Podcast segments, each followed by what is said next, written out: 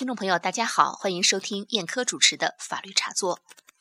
昨天，浙江省卫计委的一则通报打破了新春的祥和氛围，震惊了全国。这份通报是这样说的：一月二十六日下午，我委接到浙江省中医院报告，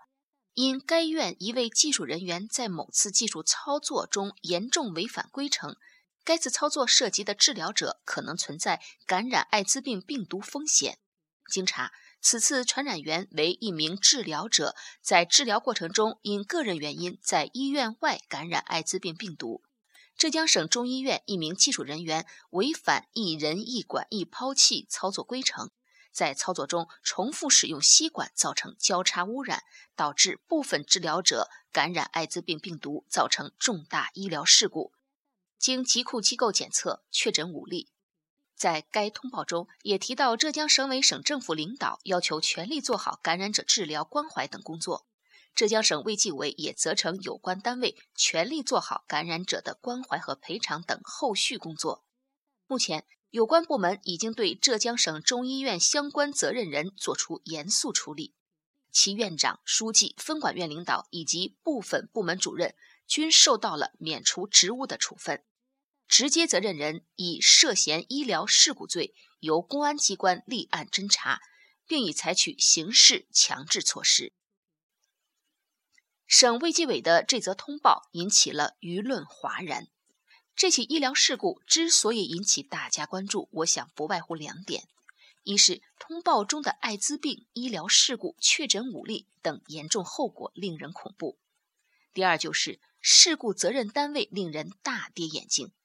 因为这不是一家小医院，而是一家历史悠久、创办于一九三一年的老字号医院，是一所集医疗、科研、教学、保健、康复为一体的综合性三级中医医院，还是中国首家引进沃森机器人看病的医院。换句话说，这起事件发生在最高水平的医院之中。据事故受害人描述。这次浙江省中医院医疗事故的起因是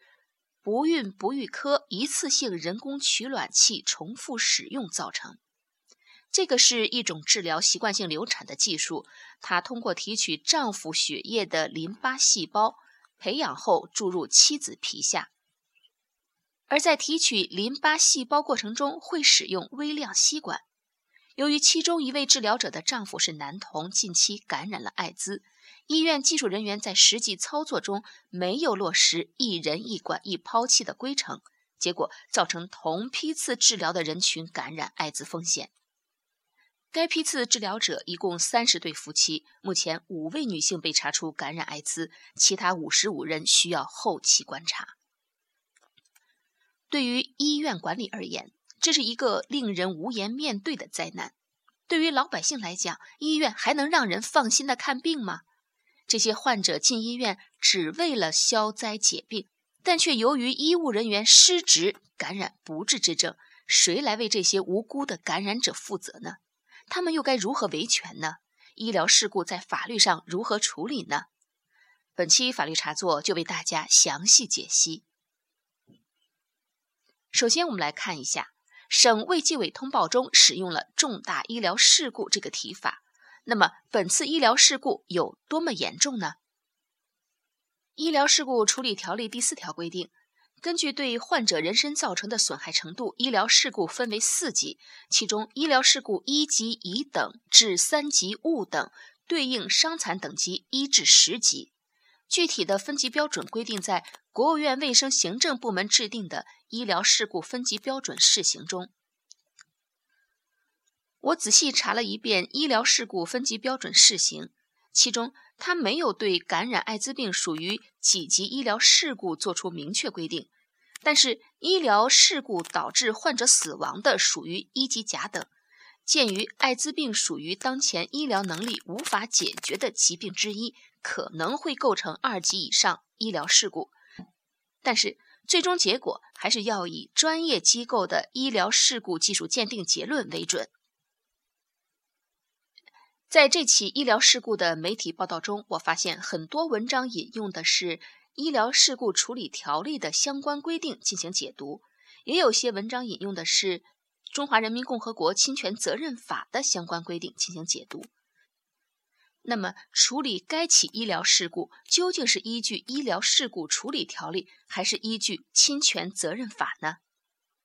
我们知道，《医疗事故处理条例》是二零零二年九月一日起施行的国务院行政法规，《侵权责任法》是二零一零年七月一日生效的全国人大常委会制定的法律。根据我国立法法的原则，可以明确两点：第一，从法律的位阶看。侵权责任法高于医疗事故处理条例。如果医疗事故处理条例的部分内容与侵权责任法相冲突的，该部分当然失效。第二，从法律适用的领域以及涵盖的范围看，侵权责任法中没有明确、没有涉及的部分。如果医疗事故处理条例有相关规定，那么显然是可以适用医疗事故处理条例的。根据《医疗事故处理条例》的相关规定，医疗机构发生医疗事故的，除了要承担赔偿责任，还将由卫生行政部门根据医疗事故等级和情节给予警告；情节严重的，责令限期停业整顿，直至由原发证部门吊销执业许可证。对负有责任的医务人员，依照刑法关于医疗事故罪的规定，依法追究刑事责任。尚不够刑事处罚的，依法给予行政处分或者纪律处分。根据《侵权责任法》第五十四条规定，患者在诊疗活动中受到损害，医疗机构及其医务人员有过错的，由医疗机构承担赔偿责任。《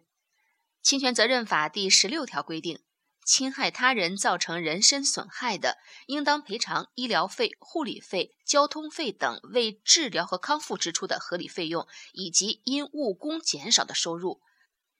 造成残疾的，还应当赔偿残疾生活辅助具费和残疾赔偿金；造成死亡的，还应当赔偿丧葬费和死亡赔偿金。但是在具体实践中，浙江省中医院能否做好赔偿工作呢？我个人是持略微的悲观态度。当然了，这个话题比较复杂，这里我不再展开赘述。好，我们刚才说到了医院应当承担的民事赔偿责任。那么除了这个以外，技术人员也难逃医疗事故罪的追责。根据我国刑法第三百三十五条的规定，医疗事故罪是指医务人员由于严重不负责任。造成就诊人死亡或者严重损害就诊人身体健康的行为，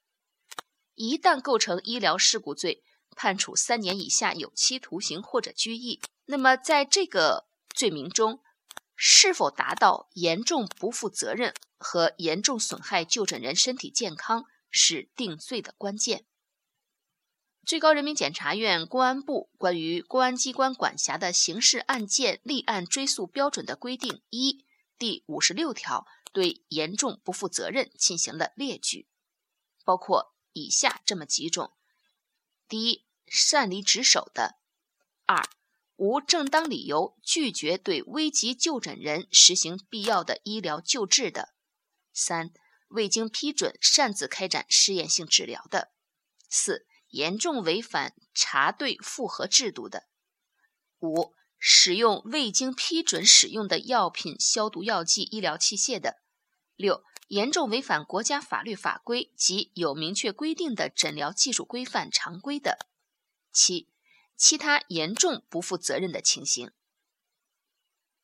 该条款还对严重损害就诊人身体健康作出了界定。是指造成就诊人严重残疾、重伤、感染艾滋病、病毒性肝炎等难以治愈的疾病，或者其他严重损害就诊人身体健康的后果。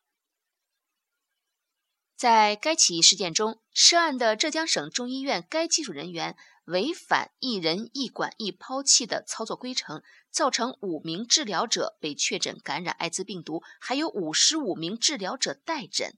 显然。涉嫌医疗事故罪。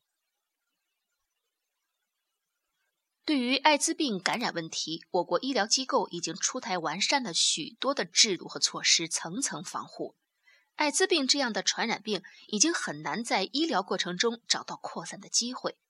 但是，在一个三甲医院，一名受过高等医学教育的专业人员，居然违背一人一管一抛弃的最基本的医学常识，犯下这么一个低级错误，令人愤慨。同时，也难免使人存有疑问：这是操作者个人责任心的丧失，还是医院流程不规范呢？为什么相关制度规范形同废纸呢？除了浙江省中医院，其他医院又做得怎样呢？虽然相关责任人必将受到违法惩戒，但是该起案件留给我们的思考还有很多。好了，听众朋友，您现在收听的是燕科主持的法律茶座。刚才和您谈的话题是浙江省中医院重大医疗事故的法律剖析。欢迎您关注我们的同名微信公众号“法律茶座”，我们的法律茶座 QQ 群号码是四幺七二四六八二五四幺七二四六八二五。想加入我们的法律茶座微信群，请和手机幺五七零零幺八九幺五幺联系。好了，听众朋友，今天的节目就到这里，再会。